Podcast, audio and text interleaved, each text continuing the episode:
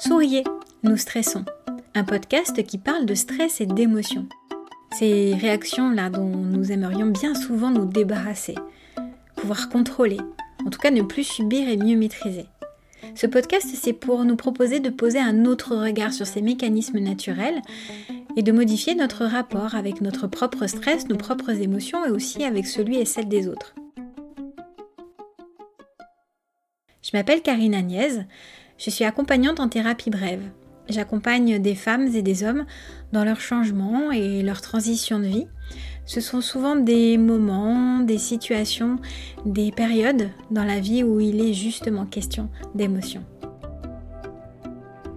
Bienvenue sur ce podcast, bonne écoute.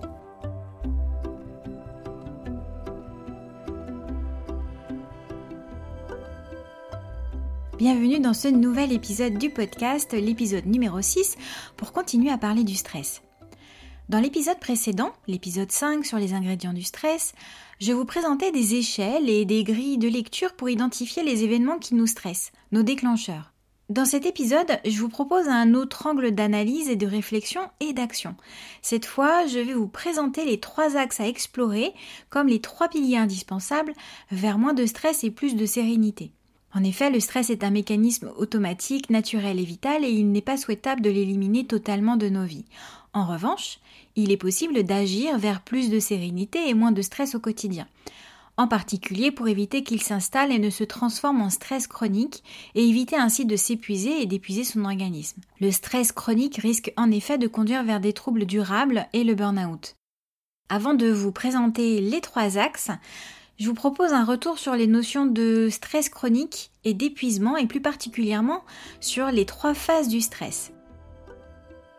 C'est dans les années 50 que le chercheur Hans Selye a introduit le concept du syndrome général d'adaptation et a décrit les trois phases successives de réaction de l'organisme à une situation stressante. Ces trois phases peuvent être représentées sous forme d'une courbe qui représente le niveau de mobilisation d'organismes dans le temps. La première phase, c'est la phase d'alarme.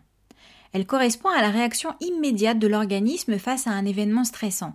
C'est la mobilisation des ressources de l'organisme pour affronter la situation, la réaction de survie, la succession de réactions biologiques et physiologiques, augmentation du rythme cardiaque, de la pression artérielle, de la fréquence de la respiration, du tonus musculaire et le ralentissement d'autres fonctions qui vont permettre de préparer notre corps pour l'adaptation rapide à la demande soudaine de l'environnement. La courbe monte d'un coup. Une fois la situation stressante passée, l'organisme retourne vers un rythme plus calme, il récupère, se repose et retrouve son équilibre, la courbe redescend. En revanche, si la situation de stress dure, la deuxième phase se met en place. C'est la phase de résistance. L'organisme s'adapte pour être en mesure d'affronter dans le temps l'agent stressant qui se prolonge. C'est une situation d'endurance. Il s'agit de tenir la distance. La courbe ne redescend pas après l'activation, elle reste en haut et forme un plateau qui se dessine de plus en plus long en fonction du temps qui passe vers la durée. Le stress chronique s'installe. L'organisme s'épuise et les tensions s'accumulent, des tensions physiques, tensions musculaires dans le dos, dans la nuque, des oppressions thoraciques, palpitations, difficultés respiratoires, des troubles du sommeil, des troubles intestinaux, les tensions cognitives également, des ruminations, des pensées négatives, des troubles de la concentration, et des tensions émotionnelles, irritabilité, nervosité, colère. On peut même prendre des produits pour tenir le coup, alcool, café, somnifères, des médicaments. Seulement, l'organisme ne peut pas tenir indéfiniment sur ce mode. Quand le seuil de l'organisme cesse d'être en mesure de s'adapter, c'est là que la troisième phase se manifeste. La troisième phase, c'est la phase d'épuisement. Elle apparaît donc lorsque les capacités d'adaptation de l'organisme sont dépassées, tout s'arrête subitement. On parle alors d'effondrement, de burn-out. Bien que les recherches aient montré que les choses sont un peu plus complexes que ne le pensait Hans Selye, ce modèle des trois phases reste parlant et permet de comprendre le déroulement chronologique d'un certain nombre de réactions de stress qui conduisent à l'épuisement. Ce qui me semble intéressant à retenir ici, c'est l'importance d'agir avant que le stress soit durablement installé. J'en profite pour faire un aparté c'est pas le sujet de l'épisode, j'en ai déjà parlé dans l'épisode 2 et j'aurai certainement l'occasion d'y revenir plus tard, mais bien souvent on a une représentation négative du stress et par extension des personnes qui stressent, surtout au travail. Il y a plus d'une quinzaine d'années, j'ai été témoin d'un collègue qui est allé jusqu'au burn-out, l'épuisement complet. Il s'est retrouvé hospitalisé pendant plus d'un mois. À l'époque, on n'entendait pas parler du burn-out, ou très peu, en tout cas moi, je ne savais pas ce que c'était. J'ai également été témoin des réactions des collègues et des membres de la hiérarchie, qui à mon avis n'étaient pas mieux informés que moi, et qui mettaient le burn-out du collègue sur le compte d'une forme de faiblesse, de ne pas avoir su gérer, de prendre les choses trop à cœur, de ne pas avoir su prendre du recul. Des réactions totalement inappropriées et sans empathie. Alors non, le burn-out n'arrive pas aux personnes faibles. Généralement, c'est tout le contraire, ce sont des personnes engagées et surtout qui sont allées au-delà de leurs limites.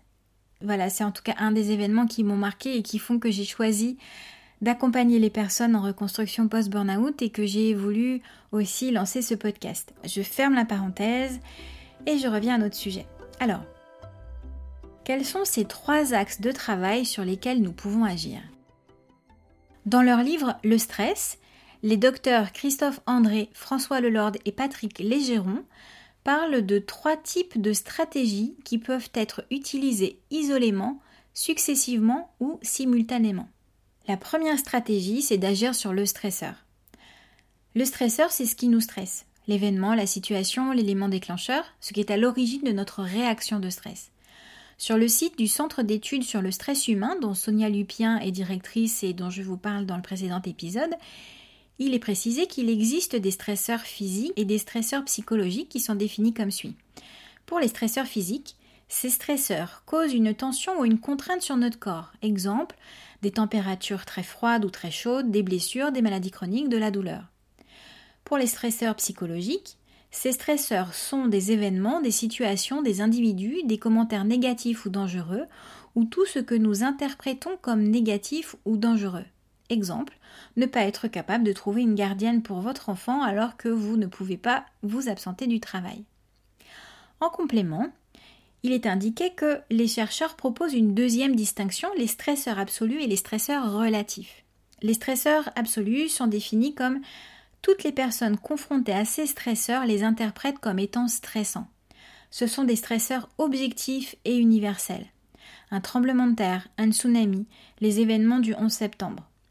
Et les stresseurs relatifs, seulement certaines personnes confrontées à ces stresseurs les interprètent comme étant stressants ce sont des stresseurs subjectifs et ils causent différentes réactions chez différentes personnes. Par exemple, la pression au travail, la circulation, les impôts, un examen, etc. Ainsi, identifier l'origine, le stresseur, permet d'identifier sur quoi nous pouvons agir. Par exemple, modifier quelque chose dans l'environnement, se former à la prise de parole en public ou se faire accompagner pour transformer les appréciations négatives que nous portons sur nous-mêmes, sur nos capacités. En effet, parfois le stress est défini comme la perception d'un déséquilibre entre les capacités que nous pensons que la situation demande pour y faire face et les capacités que nous avons. Pour avoir des pistes pour agir sur les stresseurs, je vous renvoie encore une fois à l'épisode précédent, le numéro 5, et aux ingrédients du ciné du stress.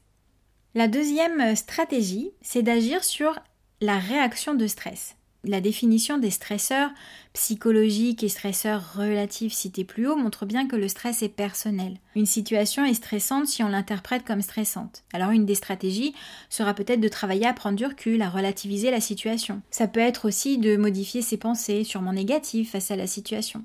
C'est aussi faire redescendre la tension euh, musculaire, la tension corporelle, prendre conscience d'où et comment se manifeste le stress dans le corps. Parce que sentir que l'on est stressé, bah, c'est pas toujours évident.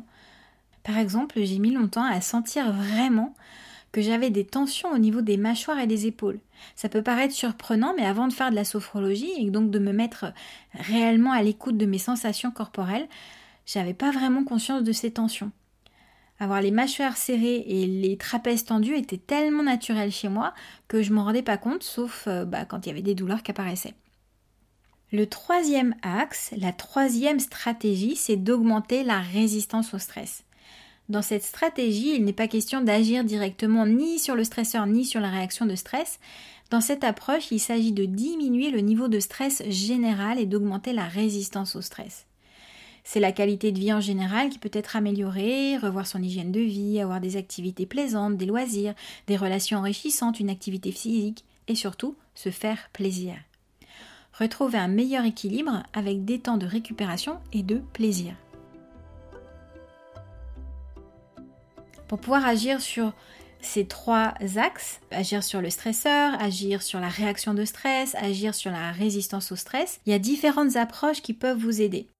Toujours dans leur livre, les docteurs André Lelord et Légéron présentent quatre types d'approches. La relaxation, les approches cognitives, les approches comportementales et les modérateurs de stress. Pour la relaxation et ses différentes méthodes, ils indiquent que pour eux la relaxation c'est un ensemble de techniques ayant pour but d'obtenir un niveau de tension musculaire le plus faible possible, accompagné d'une sensation d'apaisement psychologique tout en maintenant l'esprit en éveil. Alors il existe de nombreuses méthodes de relaxation. Il y a la relaxation progressive de Jacobson, le training autogène de Schultz, le yoga, l'hypnose, la sophrologie dont le fondateur s'est d'ailleurs inspiré des précédentes approches, et toutes permettent d'agir à la fois sur l'axe numéro 2, la réaction de stress, mais aussi sur l'axe numéro 3, l'augmentation de la résistance au stress. Les approches cognitives, ce sont des approches qui sont orientées sur les pensées, les discours intérieurs, les jugements, la nature des pensées, pour aider à penser différemment afin de réduire et mieux gérer le stress. Ces approches permettent d'agir un peu sur l'axe du stresseur, mais aussi, surtout, le deuxième axe, la réaction de stress. Les approches comportementales, quant à elles, visent à modifier les comportements, à apprendre de nouvelles habitudes. Elles agissent à la fois sur le stresseur et sur la réaction de stress. Quant au modérateur de stress, eh bien, ce sont toutes ces habitudes de vie qui permettent d'augmenter la résistance au stress.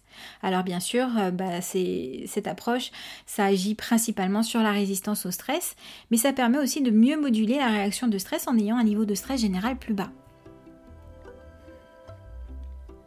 L'hypnose, la sophrologie, la PNL et les outils de coaching peuvent aider à mettre en place des stratégies et des actions concrètes sur tous ces points et il existe bien d'autres approches encore.